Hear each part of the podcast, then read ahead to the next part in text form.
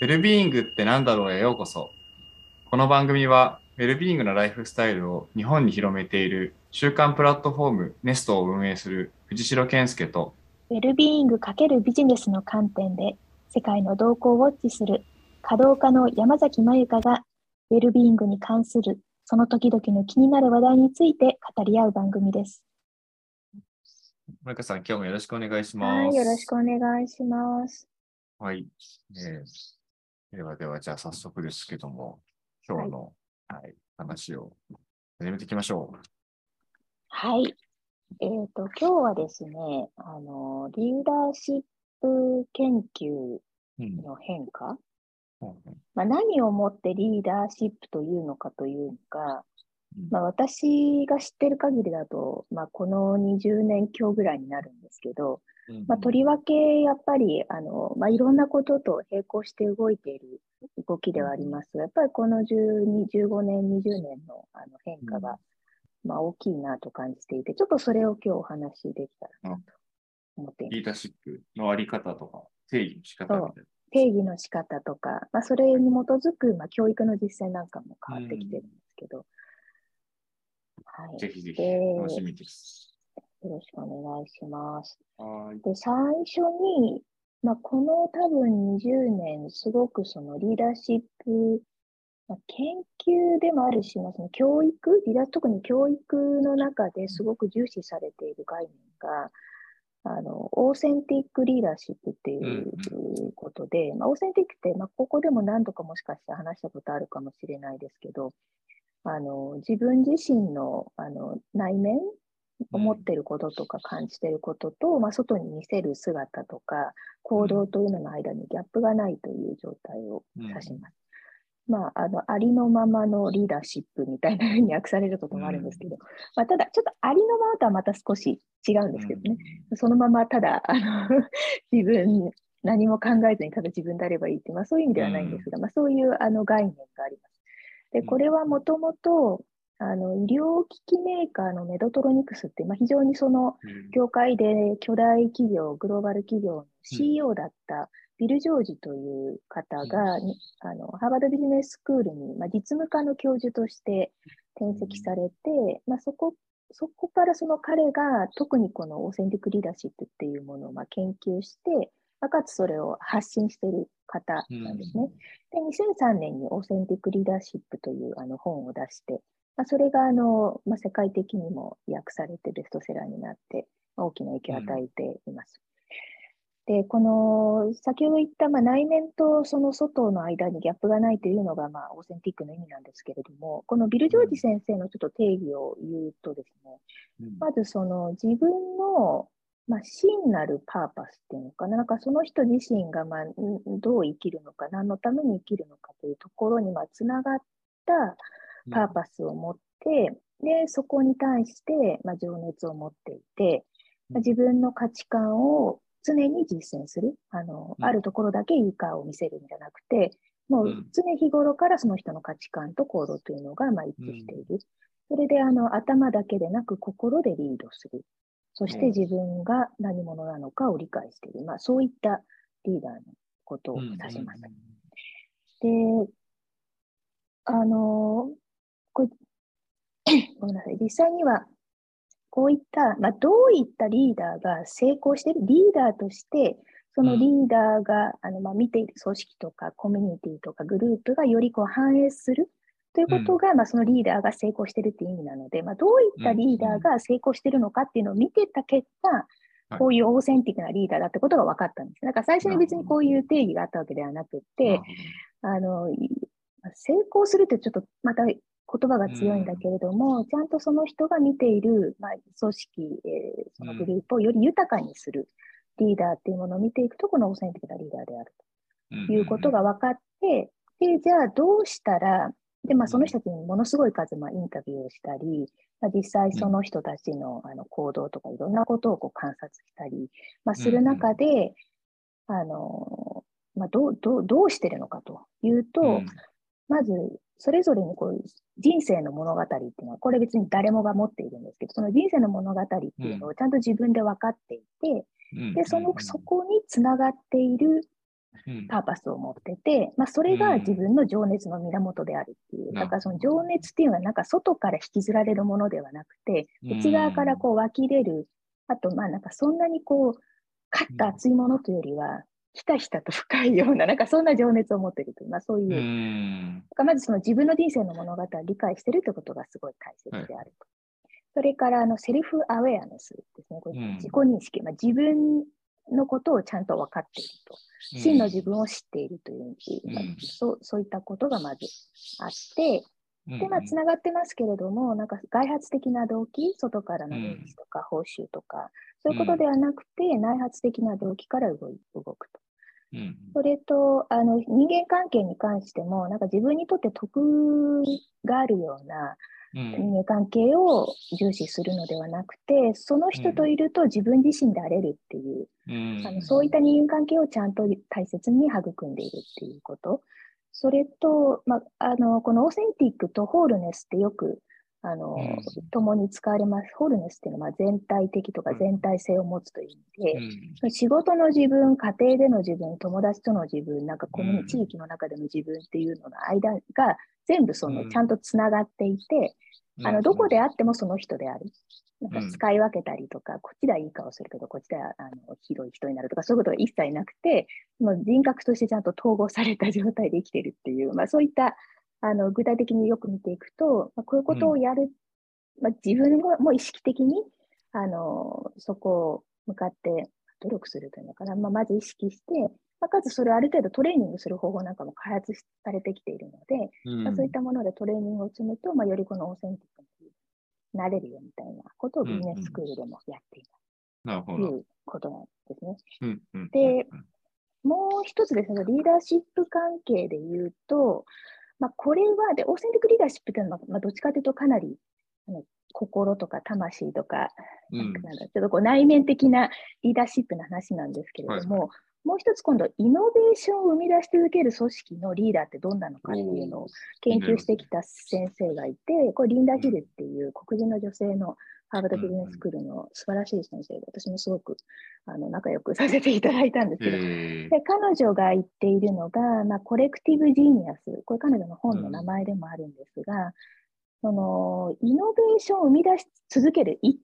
回きりではなくて、常に常に出す組織っていうのは、なんか一人の天才がすごいことをやってるわけではなくて、ーその組織にいるみんなが持つそれぞれのこの天才性のかけらっていうものが、ちゃんと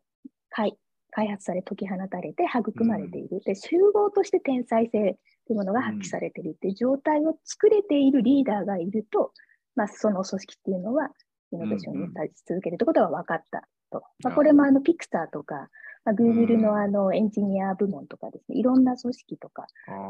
の企業とかあのグループをずっとかあのそばで見て、リンダ・ヒルはあのエスノグラファーで 文化人類学的な手法を用いたあの研究する方なんですけど、で、じゃあその集合の天才性を引き出すっていうのは具体的にはどういうことかというと、うん。あのまあ、自分が舞台の上に立って演じるんじゃなくて、自分がその舞台を作る、まあ、そっちの立場にいるということがまずすごい大切で、じゃあその舞台っていうのはどういうことかっていうと、まあ、何のためにみんなここで集まってあの仕事をしてるのかっていうのはパーパスであるとか、ここでは何を大切にしてるっていう共通の価値観とか、あと、あのここではもうあの心理的安全の話とつながりますけど、だ誰もがあのちゃんと意見を言えるっていう、そういう文化をしっかり作るとか、まあ、お互いにちゃんと敬意を持ちましょうっていう、そういう、あの人と人との関わり方っていうもののルールをが、うん。あの深く浸透しているっていう、まあ、そういったものを作っていく。それがまあ舞台を作るということで、で、そのリーダーっていうのはそこを作ることに、まあ、あの心を砕くから、だから、例えばそのピクサーのエド・キャットムルっていう、あの CEO がいるんですけど、彼の写真見ても誰もわかんないんです。これ誰誰だみたいな。別にだからその、スティーブ・ジョブズとかね、写真見たらみんな知ってるけど、彼の写真を見たらわからない。まあ、そういうリーダーですよね。だから自分が前に立つんじゃなくて、自分はそこの舞台をいかに豊かにするかというところに心を砕いて、まあ、そんなあの話がもう一個あります。だから、うん。こういうその人の内面的な話から来たその authentic leadership って話と、うん。まあ、このイノベーションっていうところから来た collective genius っていう話みたいなのが、まあでもどこかすごく通ずるものがあって、うん。まあすごいざっくりまとめるとですね、このざっくりまとめると、まあ、もともと例えばその、まあ、今でもこうリーダーシップっていうと、すごいうん。バッ、なんか華やかなビジョンを作って、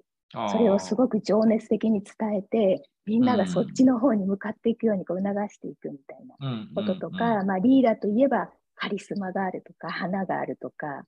まあ、その代わりちょっと、あの、性格に難ありったりみたいな、はいはでもそれも受け入れられる。もうそう、しょうがないと。あの人は天才だからしょうがないみたいなので、なんかもう、そこも含めてリーダーであるみたいなところだったりとか、うん。やっぱりその人が全部知っているから、誰よりもクリエイティブだし、誰よりもあのはいはい。発想力があるみたい。な。で、うん。で、あとまあ、人生で見ると仕事、かなり仕事にばっかりみたいな、いうところから、あの、そのもちろんビジョンも作るんだけど、外にあるビジョンではなくて、こう自分の内側から、うん。あの、出てくるものにつながる、まあ、まあビジョンっていうのはパーパス、まあ何のためにやるのかっていう、すごい深さを持った、まあ、そういったビジョンをっていうものをまあ提示したりとか、あと自分が提示するだけじゃなくって、そこで働く人たち自身のうん。そのパーパスとここで働く意味っていうのをちゃんとつなげていくことを助けるっていう、まあ、そういったことをやることで結果として組織としてのパーパスにみんながちゃんと向き合っていくっていう、あのことをやっていたりとか、あとやっぱそう人としてちゃんとしている、セルフアウェアネスも高くて、あの共感とコンパッションを持ってるっていう、あの正確に何ありじゃなくてですね、ちゃんと、うん。あのちゃんとしている。それとあの自分がすごいというよりは、組織の人たちの凄さを引き出す、さっき言ったコレクティブ、うんうんうん。であとはあのやっぱり人生のスタイルとしてもあの仕事だけじゃなくて、自分の家族との時間とか、友達との時間とか、そういうことも含めて、だからまあ非常にこうウェルビーイングな生き方をちゃんと自分としても実践しているみたいな、まあ、そういうこうリーダー像にこう変わってきたなっていうのが、まあ、このざっくりとしたまとめでございます。はい。はーい。ありがとうございます。なんか前回のマイクロソフトの事例の話をもう一回抽象にしたような、なんかそんな話のようにも。うん、まさにそうだと思います。ううんん聞こえてきて、すごいいいなと思いました。まあ今はさっきまゆかさんがそのまままとめてくれたので、まあ、まとめ直す必要はないなと思いつつ、なんか面白いなと思ったのは、やっぱり、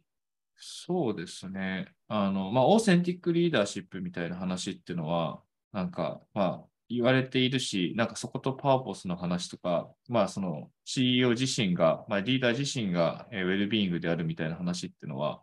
ね、あの、今までも言われてきた面ではあるなと思っていて、なんかそこで、まあ、一個新しい視点としてはあれですよね。その今までのリーダーシップっていうものが、まあ、それこそトップのワンマンでジーニアスがいてっていうところから、うんえっ、と、そうではない。人間としてちゃんとしてるみたいなのは、まあ確かに変遷としてそういうものが起きてきてるっていうのも、なんかちょっと新しい視点だなと思いつつ、うん。あの、やっぱコレクティブジーニアスの話とかってすごい、あの、さっきのピクサーの CEO の、えっ、と、エド・キャットムルさんの話とか、確かに僕も知らないんで、あの、あ確かにそうなんだなっていうのもすごい、こう、なんていうか、ななん、なんて言っていいかわかんないんだけど、そうだよなっていう、こう、なんか、そうなってくよね、みたいな流れを、まあ、感じているっていうのが、なんかわかんないですけど、かまあ、感想ですね。で、その上、で、僕がなんかちょっと着目したくなったのは、やっぱり、えーっと、これってすごい、あの前提としての時間の扱い方が変わる話だなって思うんですよ。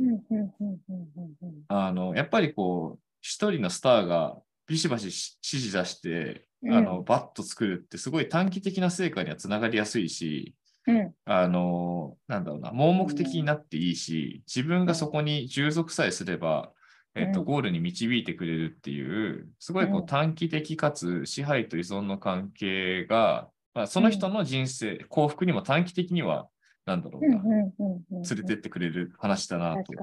思っていて、うん。なんかそれがその、なんかこう長期思考で、一人一人にちゃんと、その、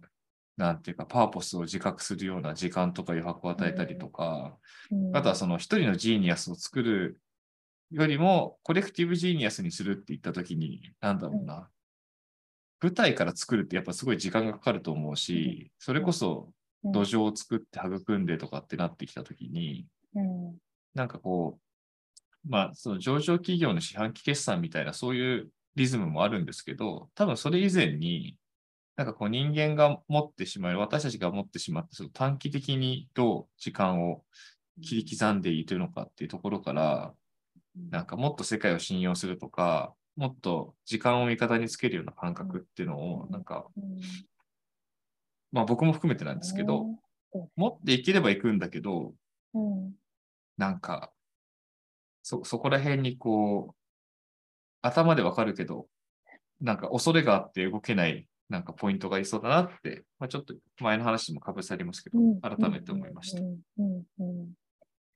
そうですよね。あの、ここでも時々登場するアダム・グラント先生っていうウォウォートンビジネススクールの、まあ、心理学のあの、うん専門、組織心理学者ですけど、まあ、彼が夏ぐらいに書いてたインスタのコメントでも、まあ、やっぱり短期的な成功うん。ウェルビーイングを犠牲にして手に入るのはやっぱ短期的な成功だけどやっぱりそう、長期的な成功とそうウェルビーイングっていうの、ウェルビーイングなくして長期的な成功はないっていう。でもやっぱりね、その、まあ彼も OS みたいなことをちょっと使ったけど、どうしてもその短期的な成功っていうもの？うん。でやっぱ駆られてしまうという、まあ今のうん僕たちがいるよねみたいなことをそうそうそうそう。書いてて、まあそういうことですよね。うんいや、なんか、あ、ごめんなさい、なんか言おうとした？うん、大丈夫。うん。なんか、まあちょっと大きい話になっちゃうんだけど、やっぱり、こう、なんかそれって時間の流れとか、自然の流れとか、本来持ってる命の力を信じるみたいなことだと思うんですよね。結構その近代以前の、やっぱりもっと、なんていうか、暦と共に生きるとか、自然のリズムで生きるみたいな、なん、かことっていうのが、えーっと、長期的にはそれがサステイナブルだし、長期的にはすごいみんなを幸せに運んでくれるものだけど、やっぱりそれを短期的にこう切り替えた瞬間がやっぱあって、うん。なんかそれを、まあすごい今人類史の話しましたけど、それと同じような縮図が起き 起きてるような気がしました。で、やっぱりでも会社っていうものを自然、うん。会社もやっぱり結局人間が作った自然物だったりもするから、なんかそれを長期的に反映させていくって考えると、うんなんかそういう短期的な発想でなくて、やっぱ自然の流れに、自然の摂理に沿わせていくっていう、で自然の摂理とは何かっていうと、人間一人一人も自然なんだから、人間を機械的に扱うんじゃなくて、人間一人一人内側に宿っているものをうん。ちゃんと大切に育んでいくとか、うん。なんか生態系も一個のなんかものがものすごい反映して、他が全部駆逐されていったら、それは生態系としてはすごい、そうだね。なんていうか、ね、貧しい生態系じゃないですか。うんやっぱりこう多品種なものがこう生態系としてせ成立してるっていうことをやっぱ意識しながらシンボルツリーっていうのは根を深く張ってどちらかというとこう多くに栄養をやっていってみたいななんかそそういうなんか感じの流れになんか人類史のこう人類史がこれからある意味自然の流れにもう一回時間の流れを自然の流れという時間の長さに取り戻していくという話のストーリーがあるとしたらなんかそれに近い話を会社自体が、あの、長期的繁栄みたいなことを目的にしたときに、なんかだんだん気づいてるのかなっていうような感覚がありますね。うんそうだね。いやー、シンボルツリーってちなみにいい表現ですね。なんかパーパスって、あの、すごく、そのビジョンじゃなくてパーパスっていうのは一段深まった感じでいい言葉だと思うんだけれども、うん なんかシンボルツリーっていうと、その上に伸びる力とね、その根っこの、うん。パーパスってやっぱその根っこの部分がすごい大切だから、その根っこも表現されてて、いいですね、シンボルツリーって。確かになんか口から、口からなのか、なんかあんま考えずに出。た。ね。うんなんか確かに。周りを生かすシンボルツリーであってほしいですよね。それがあるから、うん周りがどんどん伸びてきてっていう。じゃあ、シンボルツリーリーダーシップっていう言葉でも作りますか シンボルツリーがある生態系の自然のフィールドワークに行って、みんなで観察して、組織論を学ぶって、どうですか？野草一会のリズムの延長として。今でもあの森林学者たちのあの、うん。本が結構ビジネス界でも売れていて、うん。あのまあ、そこではもちろんね、木も大切なんだけど、うん。まあ、全部が当然つながってるから、うん。何か、まあ、だから神仏類って言葉すごくいいんだけど、実際の自然に行くと、うんやっぱ全てが重なり合って、つながり合って、でもそのつないでるのが実はキノコだったりするっていう。ああ、出ましたね。キノコの話。こキノコがこからキノコのが森の、話しますか？え 大丈夫あちょっと言いたいだけ、あの、キノコが、キノコがまあその森のネットワークのハブニューロンみたいな役割を、禁止としてね。はい。そうそうそうそう、あの、果たしてるっていう話とか、うんまあ、だから、やっぱ組織でもそういうの必要だと思うんですよ、そのキノコ的。うん一見よくわかんないし、たまにしか出てこないんだけど、実はその、はいはい。木の根っこだけじゃなくて、その木の根っこと木の根っこをつなげるあのうん役割を果たしている人とか、多分絶対いるんですね、うまくいってる組織って。だからなんかそういうね、あの、多分なんかいろんなその森から学ぶことが、その組織にも、あの通ずるものがあるから、そういった本が売れてるのかなと思う。そういうね、あのずっと森にいましたみたいな人が、あのビジネスカンファレンスとかでスピーチをしたりするようになってるっていうのも、やっぱりそのなんか、う、みんながやっぱちょっと違うなと思い出して、やっぱよりその、うん。人間の頭で作り出した、あのーなんか構造物とよりは有機的な生命体だよね、組織はっていうふうに、うやっん。ぱりシフトしてる意識の表れかなというふうに思う。なんか、あの、ストレングスファインダーとか、他にも、うんうんあの、せ組織の、組織における役割、性質診断ってあるじゃないですか。うんうんうん、あれってすごい、こう、あなたはこのタイプです、みたいな、うんある種の断定と、まあ、断定というか、タイプ分けがあるんだけど、うん一方で全体像が見えにくかったりするから、うんなんか、あなたはキノコですとかの方が、なんかぜ、全体の中でどこに位置づけられてるかが分かりやすいですよね。あ、私キノコみたいに振る舞えばいいんだっていう。あなたは蜜を運ぶ蜂ですとかって言われたら、蜂は花とかとどういう接点なんだろうとか、なんかそういうこう、生態系メタファーの性格診断とかして、実際にフィールドワークして、蜂が僕の師匠ですとかっていうビジネスマンが現れたら、なんかいい気がするな。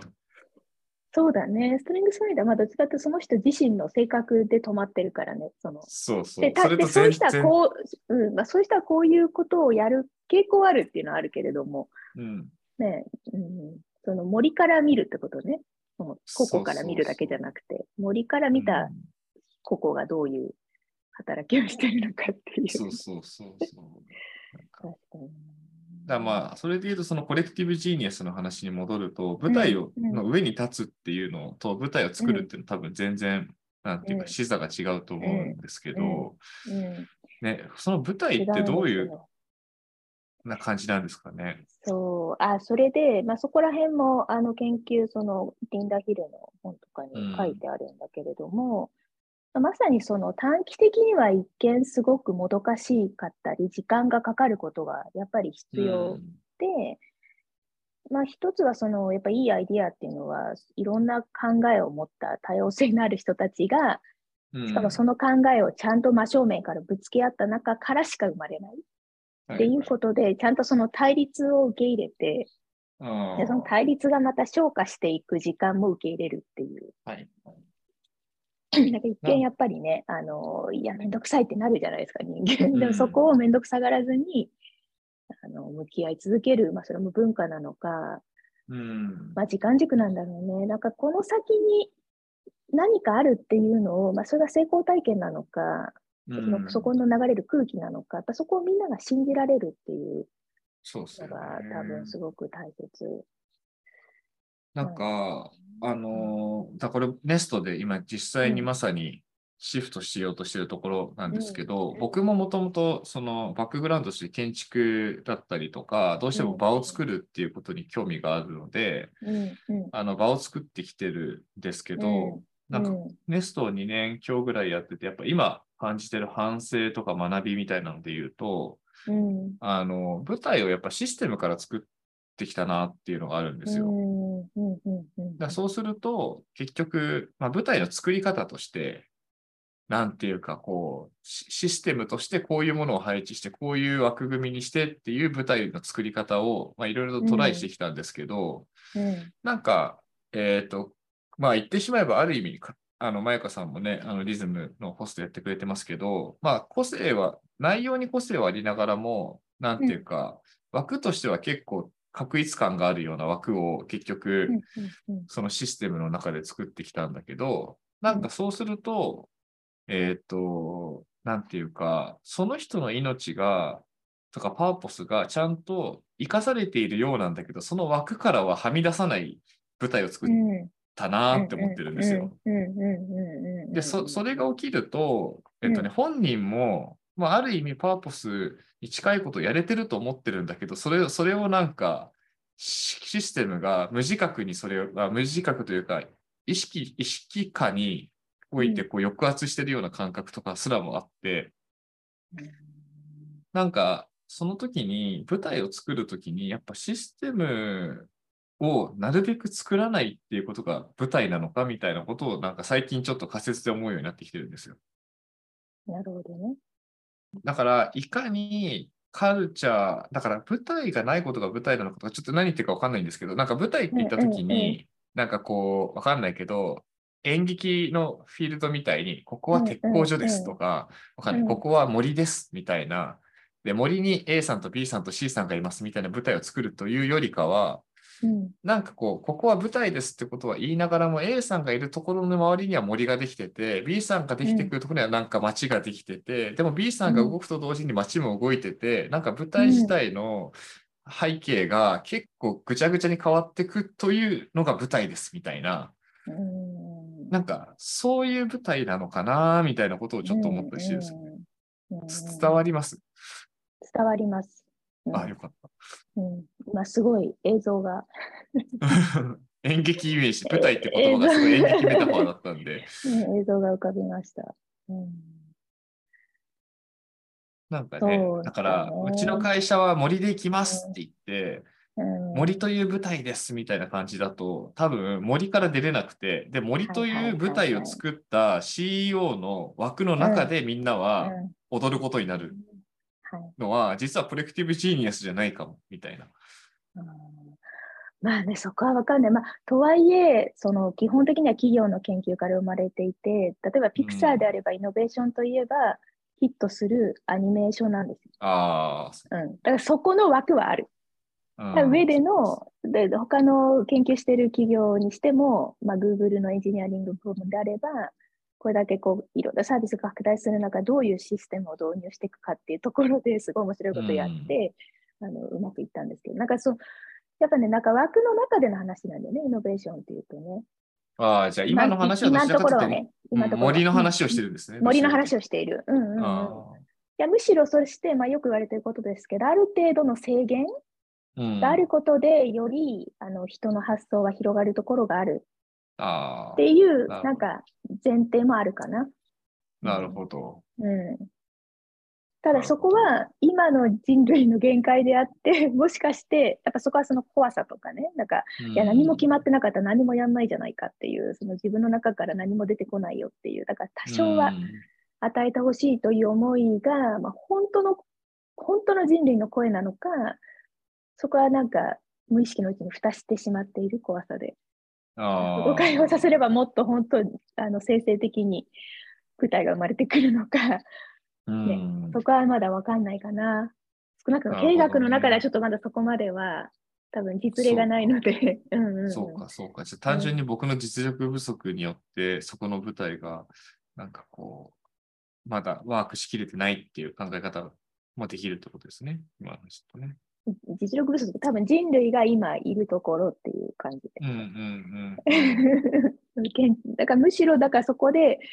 あのいや違うやり方があり得るって感じてるってことはわかんない。人類の未来に今扉を開こうとしているのかもしれない。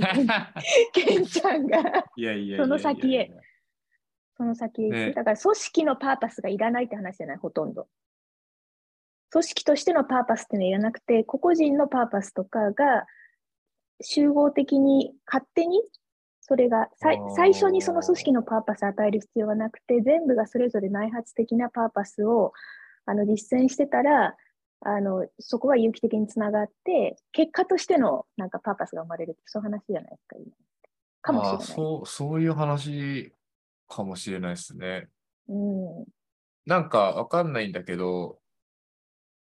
こう舞台って演劇の collective genius の話における舞台っていうのは、舞台の上でうん。踊ってるメインの主役が社長だったっていう話から、うん。舞台監督になって、森っていうものとかわかんないけど、洋館みたいな舞台を作り込んで、うん。踊るのはお前たちだぞって言ってるのが、なんか今の多分、 collective genius の文脈だと思うんですけど、うん。なんか僕はちょっとネストの中では、それのなんかは、なんかそこでの学びで今やろうとしてるのは、なんか、このやか、この会演劇会場は借りたんだけど、まだうん。何も準備してないんだよね、みたいな状うん態みたいなのを、うん。でもまあせっかくみんな集まったし、同じものをなんか持ってると思うから、それぞれがなんかそれぞれのお互いの間合いを見つつやってったら、なんかすごい面白いもんできちゃうんじゃない？みたいな感じの舞台っていう、その時の僕は舞台監督じゃなくて何なんだろうなみたいなことを今思ったりしてました。まあ監督でもないよね、多分ね。うん。うなんか、で今イメージはうん。一個一個のアクターとうん。なんか遊ぶみたいな感じなんうですよ。ん。うん。うん。うん。うん。うん。うん。うん。で、全力で一緒に遊んでいった結果、俯瞰してみたらなんかすごいのできてるみたいになるといいかもなっていうことをちょっと今、イメージで思ってたりしますね。ちょっとだいぶごめんなさい。自分の話にあの 引き寄せてしまったんですけど。いやー、面白いですね。ううんん。まあでも今の話あ、うん、んなん？かやっぱその組織の声を聞くっていうかね、やっぱ本当組織を生命体と捉えるってそういうことだと思う、ね。うん。だって自然にパーパスないから、別に。そうだよね。互いの関係性はあるけど。うん、う。うんんそうだな。なんか、そうですね。なんかだから、どちらかというと、あの、なんか多分違う文脈かもしれないけど、やっぱこれからのリーダーって、よりコーチみたいになっていくみたいな話ってあったじゃないですか。うん中間管理職の人たちが。うんだからなんか舞台監督ですらなくて、なんか一人一人の役者の人生相談に乗るみたいな感じかもしれないですね。うんなんかね。そうそうそう、あのビル・ジョージ先生も言ってました。数週間前に。リーダーはあのできるマネージャーじゃなくて、人に対しての優れたコーチであるね。だから、うんうんあとはごめんなさい、最後にもう一個だけ、あの、多分言えてるかなと思うのは、やっぱりあの、あの、マイクロソフトの、うんちっちゃいさんでした。ナデラさん。ナデラさん、全然聞いない。なナデラさんサテ。ィア、サティア・ナデラだから。サティアナデラさん混ざった。うんうんうん。はい。もうインド人だったと思うんですけど、うん。やっぱりここういう話の背景にあるのが、やっぱりこう一神教的なものから多神教への流れとか、西洋的なものから、まあその宗教観としての西洋的なものからうん。東洋的なものへの流れみたいなのをやっぱりこう感じますよね。うんで、まあそこにある背景としてのやっぱ短期的なものから長期的なものとかっていうのが、なんかやっぱ大きい流れとしてあるような気がしていて、うん。あの、で、まあ、僕たちは逆にリスペクトしなきゃいけないなと思うのは、今までこう、この時代を作り上げてきたような、ある種そういう一神教的な世界観の中で生きうて、西西洋的ななんかものの中でやってきた人たちが、より進化する形、形としての短期から長期っていうところに向けて、うんなんかこう目を向けて、自分たちをまあ変容させてるんだなっていうことに対して、うん。すごいリスペクトを感じるし、うん。なんかそそういうまだ第一線で活躍してない僕たちがどどういう形でコネクトすると、なんか世界全体のためになるのかなみたいなことは、ちょっと聞いてて思いました。まあでもそこにあるものをね、見て、感じて、動いていくっていう、そこなんじゃないかなって 思い思います。だからもうこの、あの、ネストの挑戦自体が、うん、そうやってせ世界を作ってる一部だから。そうですね。うん何かしらね、何かしらの形で作用してるということでしょう。うんうんはい。ということで、じゃあはい今回もありがとうございました。ありがとうございました。